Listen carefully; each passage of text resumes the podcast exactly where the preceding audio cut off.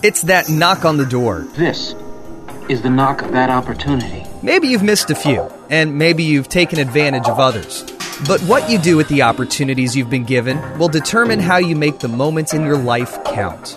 And we look back sometimes and we say, man, I missed out on that opportunity. The neat thing about opportunities is that they keep on coming. Welcome to Anchor Points, a program produced by Frederick Seventh day Adventist Church of Frederick, Maryland. Here, we hope you'll find answers to some of life's everyday struggles.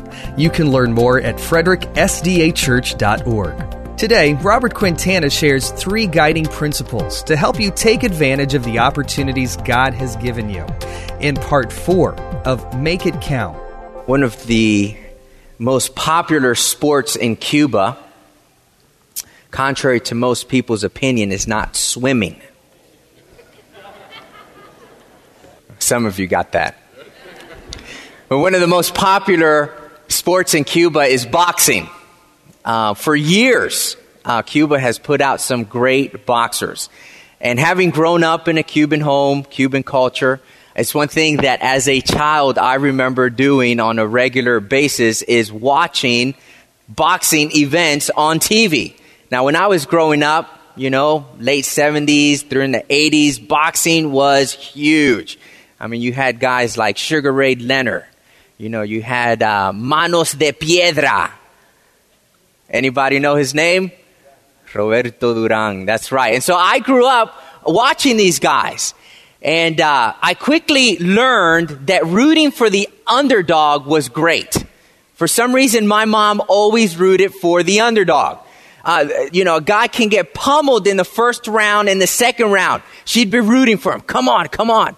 And it's interesting. I think there's something within human nature to want to root for the underdog. Uh, it's one of the reasons why I love the Olympics, because usually leading up to a certain event, they have this touching story about an individual, a man or a woman, their upbringing, everything that they had to go through against all odds. And here they are now at the pinnacle of their sport, and they're about to win gold, and it's so exciting to root for the underdog, isn't it? And uh, I remember countless times the man was down and out in the first round, second round, in the third round. You see a little glimpse of maybe he can win. And then the fourth round, he got pummeled again. And then into the fifth and sixth round, and then seventh and eighth round, they start making their comeback. And it's so exciting to see someone come from behind and win. Now, don't get me wrong. I love rooting for winners. But there's something within us that just loves rooting for the underdog. And I think it's because deep down inside we sense that this individual, this woman or this man, this child who is now exceeding at the highest level, we sense that even though everything was going against them, they seized an opportunity and they're making that opportunity count they're making it worth something. They're taking advantage of the opportunity that's been given to them. You know, we have been treated to some great underdog stories here recently in the last few months. I'm going to start with Tim Tebow. A huge underdog. It seems like he's always been an underdog right? Through college, they said he would never win a national championship, and he wins a national championship. They said you'll never win the Heisman Trophy, and he wins the Heisman Trophy. Going into the pros, into the NFL, they said you'll never be a good NFL quarterback, and well, I guess good is up for, you know, discussion here because he really doesn't have the best technique. He, he really doesn't have what you would say that is an NFL quarterback. But you know what? He takes advantage of the opportunities that has been placed before him and he gives it his all. He gives it his best. And as a result, he won most of the games that he played this last season. And I know, I know there are a lot of Steeler fans here today and you are still hurt about that first round playoff loss. I know, but there again, Everyone said he, there is no way that Tim Tebow can win this game. He's going up against the number one defense. But Tim Tebow took advantage of the opportunity that was placed before him and he made the most of it. You know, this series we've been talking about stewardship, and I've said this several times already that stewardship is not about acquiring more. Stewardship is about taking what we've been given and making the most of it.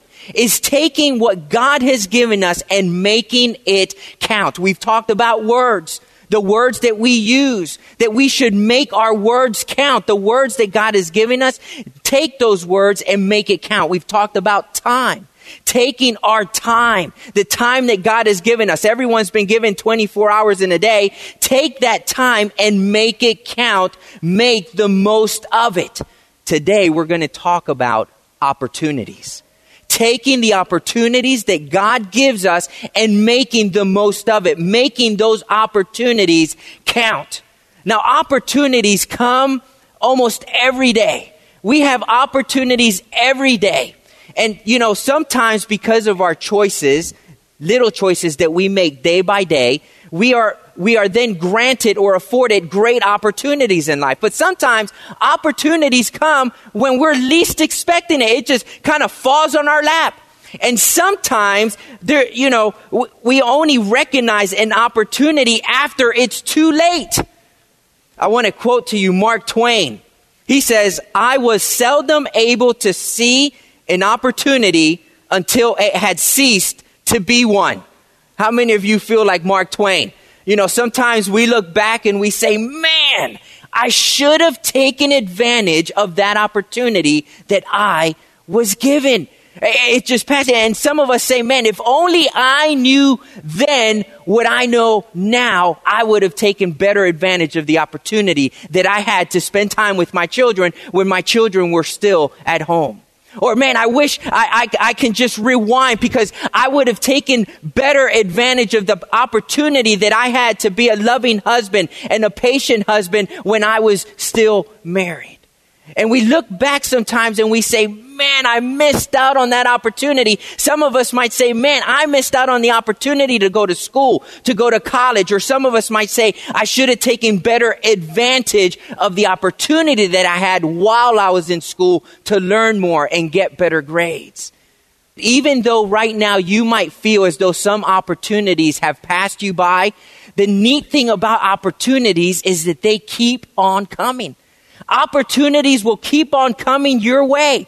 And see, you might feel, man, I missed out on that opportunity. That's true. We can live and learn, but I don't want you living in the past because I don't want you to miss out on the opportunities that are coming because that's the neat thing about opportunities is that they just keep on coming. And so what I want to share with you here today are three guiding principles that will help you take advantage of the opportunities that God brings your way. Three guiding principles that will help you make those opportunities in your life count. In other words, if you keep these three guiding principles kind of floating around in the back of your mind and you apply these guiding principles, you will see that you will take the most advantage of the opportunities in your life.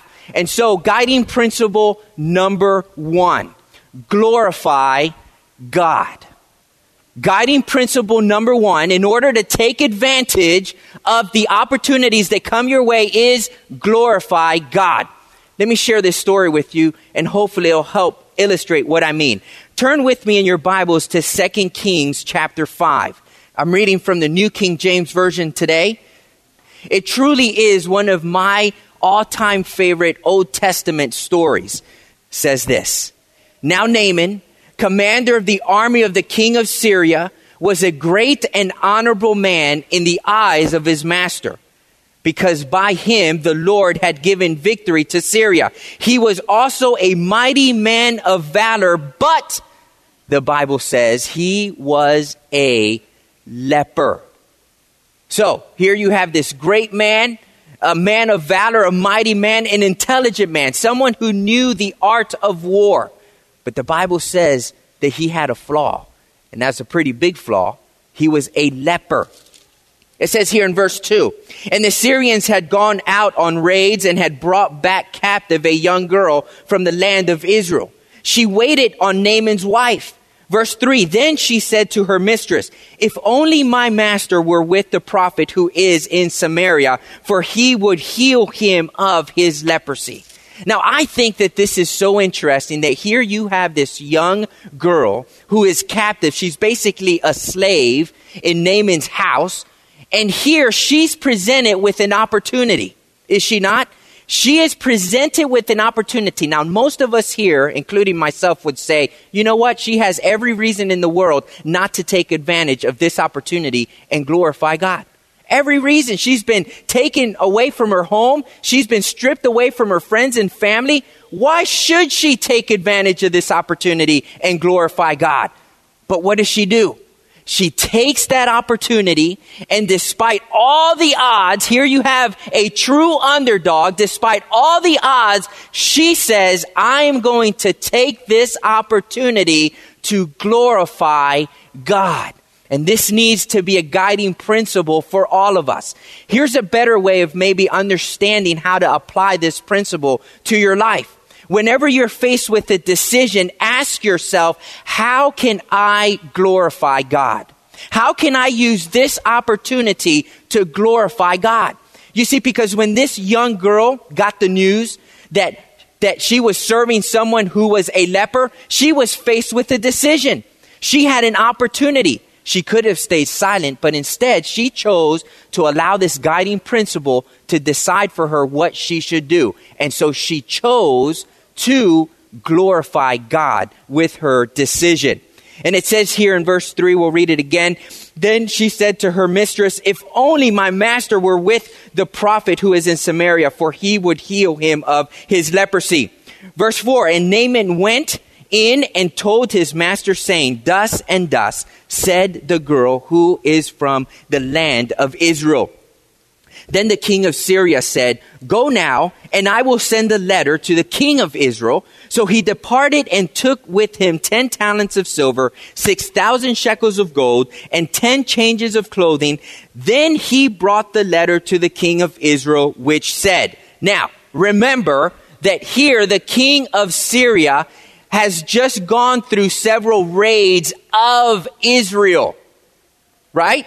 I mean, he's gone, he's gone through some raids, he's taken some captives back, and now he's saying, man, there's actually someone in Israel that can help, you know, my commander in chief, my, my military intelligence. I can have someone help him.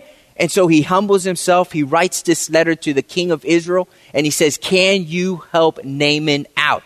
And this is how the letter reads. It says, Now be advised when this letter comes to you that I have sent Naaman, my servant, to you that you may heal him of his leprosy. Now, the king of Israel has an opportunity, does he not?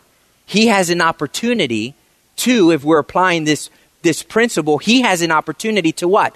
Glorify God taking advantage of an opportunity that has just fallen on his lap because a young girl took advantage of an opportunity to glorify God. And so now the king of Israel has this opportunity now. What do you think he does with it? Uh, maybe the better question is what would you do with that opportunity? Well, his response is in verse 7. It says, and it happened when the king of Israel read the letter that he tore his clothes and said, Am I God to kill and make alive? That this man sends a man to me to heal him of his leprosy? Therefore, please consider and see how he seeks a quarrel with me. And so he does not take advantage of this opportunity to glorify God. Instead, he gets mad. He gets upset. He says, Who does this guy think he is. but when Elisha heard the news, what do you think Elisha did? Do you think Elisha responded the same way? Or do you think that Elisha took advantage of an opportunity to glorify God? His response is in verse 8. So it was when Elisha, the man of God, heard that the king of Israel had torn his clothes, that he sent to the king saying, what are you thinking? Are we not going to take advantage of this opportunity that we have to glorify God? I mean, are you crazy? And so he says here, why have you torn your clothes? Please let him come to me, and he shall know that there is a prophet in Israel. In other words, bring him my way. I'm taking advantage of this opportunity to lift the name of God. I am taking the opportunity here to glorify God. Elisha took advantage of an opportunity that was presented to him. And a guiding principle in Elijah's thinking was, how can I glorify God? Because Elisha knew that by having that guiding principle in your life, how can I glorify God? How can I glorify God? Elisha knows that with that mentality, you will take advantage to the utmost the opportunities that God brings your way. And so as a result, you know, you can read the rest of the story. Naaman goes to Elisha's house and they interact and, and, uh, and finally, Naaman is healed of his leprosy. Can you imagine what a witness, what a testimony for Naaman going back to Syria? I mean, just imagine the, the impact that that had. And so, the first guiding principle to taking advantage of the opportunities that God brings your way is to glorify Him.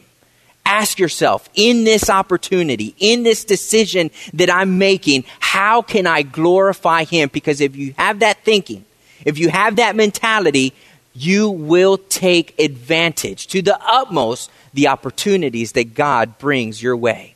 Now, here's another principle, a guiding principle that should help you take advantage of the opportunities that God brings your way do the right thing.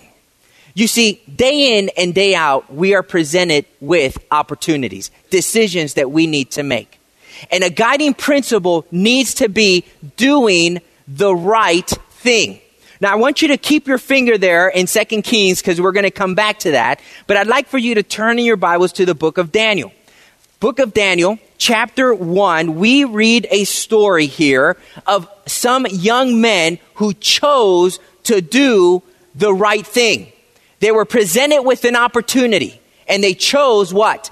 To do the right thing. Daniel chapter 1, starting with verse 5. And the king appointed for them a daily provision of the king's delicacies and of the wine which he drank and three years of training for them so that at the end of that time they might serve before the king. Now, from among those of the sons of Judah were Daniel, Hananiah, Mishael, and Azariah. To them, the chief of the eunuchs gave names.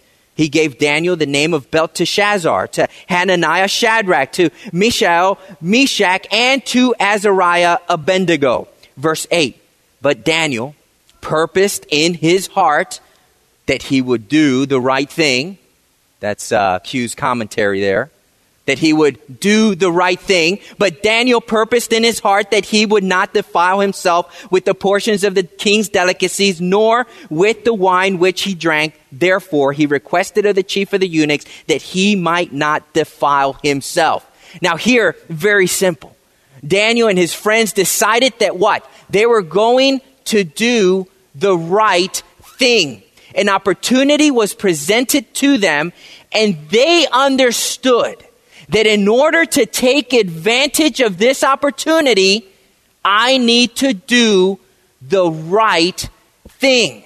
And we are faced with opportunities every day to do the right thing. Every day, whether we're in school, whether we're at work, whether we're at home, we are given the opportunity day in and day out to do the right thing. And all I'm saying today is that if you want to take advantage of the opportunities that God brings your way, do the right thing. Whether it's a business transaction, whether it's um, a, a report that you're writing out for school, whether it's, it's working on the car or spending time with the family, do the right thing.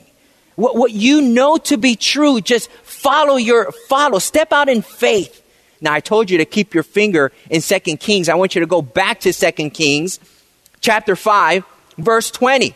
Because here is a story of someone who, when given an opportunity, didn't do the right thing.